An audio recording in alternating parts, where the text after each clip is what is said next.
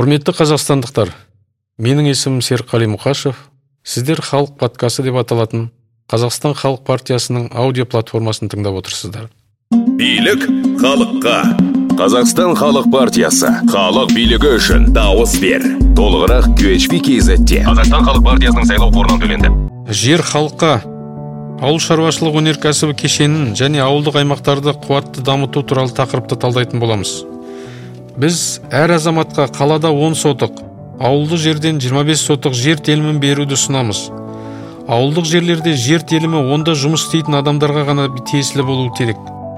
Латифундистер жерді тек жалға алуы тиіс. Жерді пайдалануды қатаң бақылап, топырақтың зиянды химиялық заттармен улануына жол бермеу өте маңызды. Қазақстан Халық Партиясы үкіметтің күш-жігерін аталған саланың алты негізгі мәселесін шешуге жұмылдыруды ұсынады. Біріншіден, ол адамдар. Негізгі мәселе ауыл шаруашылық өнеркәсібі кешенін дамыту үшін білікті кадрлар қажет.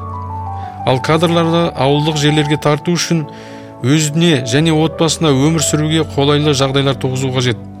Оның шешімі мынадай: түпкілікті нәтижеге қол жеткізу үшін бірыңғай штабтың басшылығымен ауылдық аймақтарды дамытуға барынша көңіл бөлу керек және ресурстарды шоғырландыру керек. Кешенді тәсіл қазірдің өзінде құрылыс индустриясына кемінде үш жүз мыңға жуық жаңа жұмыс орнын ашады. Сондай-ақ қоғамның сұраныстарын қанағаттандырып, бірқатар аралас салаларды дамытуға мүмкіндік туғызады. Екіншіден, құзыреттер беру, яғни технологиялар, инновациялар, цифрлық шешімдер. Негізгі мәселе мынада: анығында ғылыми ұйымдар өндірістен алшақтап, өз қазанында өздері қайнап жатыр. Тіпті ғалымдардың жалақысы да мардымсыз. Салдарынан ғылымсыз өндіріс тұралап жатыр. Ақыр соңында жастар ғылымға бармай, кадрлық тапшылық орын алып, аграрлық ғылым өз өнімділігін көтере алмай жатыр. Оның шешімі мынада: біріншіден, екі мың жиырма тоғызыншы жылға дейін аграрлық ғылымды қаржыландырудың нақты деңгейін өсіру қажет. Екіншіден, технологиялар мен ғылыми зерттеулер трансферт тақырыбын шенеуніктер емес, тауар өндірушілер айқындауы тиіс.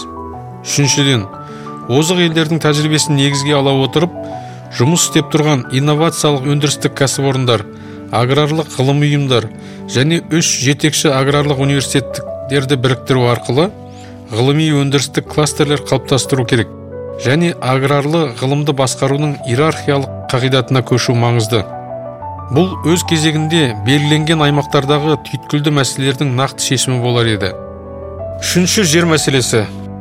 Қазір ауыл шаруашылық мақсатындағы жүз миллион гектардай пайдаланылмай жатқан жерлер бар.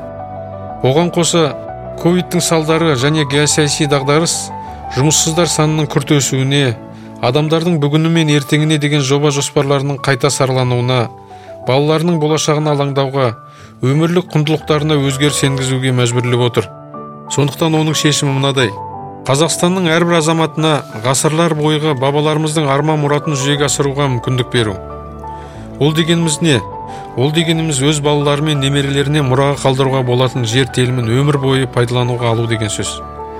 Бірақ мұндай құқық қазақ жерінде таң атып күн батқанға дейін адал еңбек еткен азаматтарға ғана берілуі тиіс. Төртіншіден, су, яғни суармалы егіншілік. Мұндағы негізгі мәселе: бүгінгі егістіктің небәрі жеті пайызын алып жатқан суармалы жерлер еліміз бойынша мемлекет тарапынан қабылданған я қабылданбаған шешімдерге қарамастан өсімдік шаруашылығы өнімдерінің қырық екі пайызын беріп отыр. Әйткенмен үкімет суармалы егіншіліктің ел экономикасы үшін маңызы мен әлеуетін жіті бағаламай келе жатыр. Сондықтан бұның шешімі мынадай деп есептейміз: екі мың отызыншы жылға дейін суару алаңын кемінде үш бүтін оннан екі миллион гектар жерге дейін көбейту керек. Ол үшін суармалы жерлерді қалпына келтіріп, оларды пайдалануға жеке инвестициялар тарту үшін заңнамалық база қалыптастырып, оларға қолайлы жағдай жасау керек. Ол дегеніміз тарифтерді, мемлекеттік жекеменшік әріптестікті, инвестицияларды қорғау деген сөз. Бесінші, қаржы мәселесі. Негізгі проблема жыл сайын дәстүрлі берілетін субсидиялар мен несиелердің негізіндегі мемлекеттік қолдаудың жүйесіздігі мен субъективтілігі. Сондай-ақ, мемлекет тарапынан агроөнеркәсіп кешеніне құятын қаражаттың едәуір бөлігі техникалық қайта жарақтандыруға, жаңа технологияларға және еңбек өнімділігін арттыруға емес, керісінше оларды көзін тауып жойып жіберуге әдетке айналған.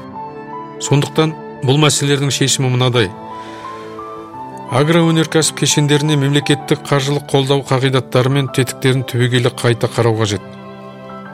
Ол үшін өткен жылдағы агроөнеркәсіптің жалпы ішкі өнімнің тіркелген үлесіндегі субсидиялар мен несиелердің жыл сайынғы көлемін есептеу үшін нақты өлшемшарттарды заңнамалық тұрғыдан айқындау қажет.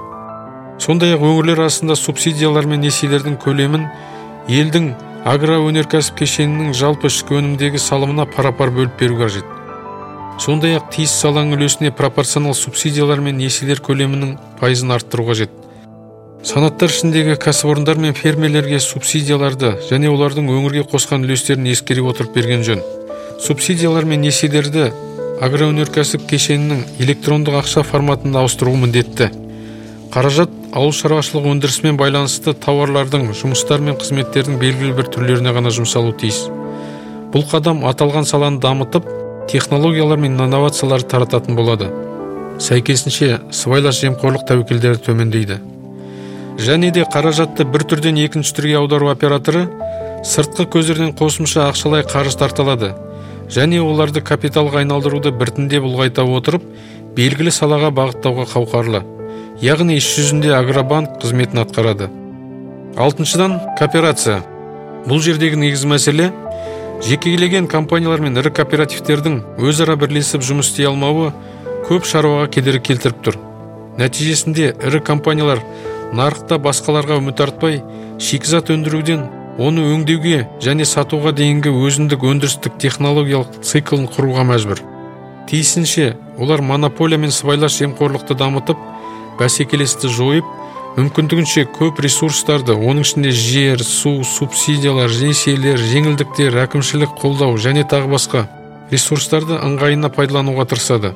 Мұндай монополия бизнес иелерінің ынтасын бәсеңдетіп, ресурстарға қол жеткізе алмағандардың наразылығын тудырады. Бұл жерде шешім мынадай: жылдар бойы зерттеліп, негіз қалыптасқан кооперация жүйесі әлем бойынша ауыл шаруашылығын дамытудағы табыстың басты құпиясы болып табылады.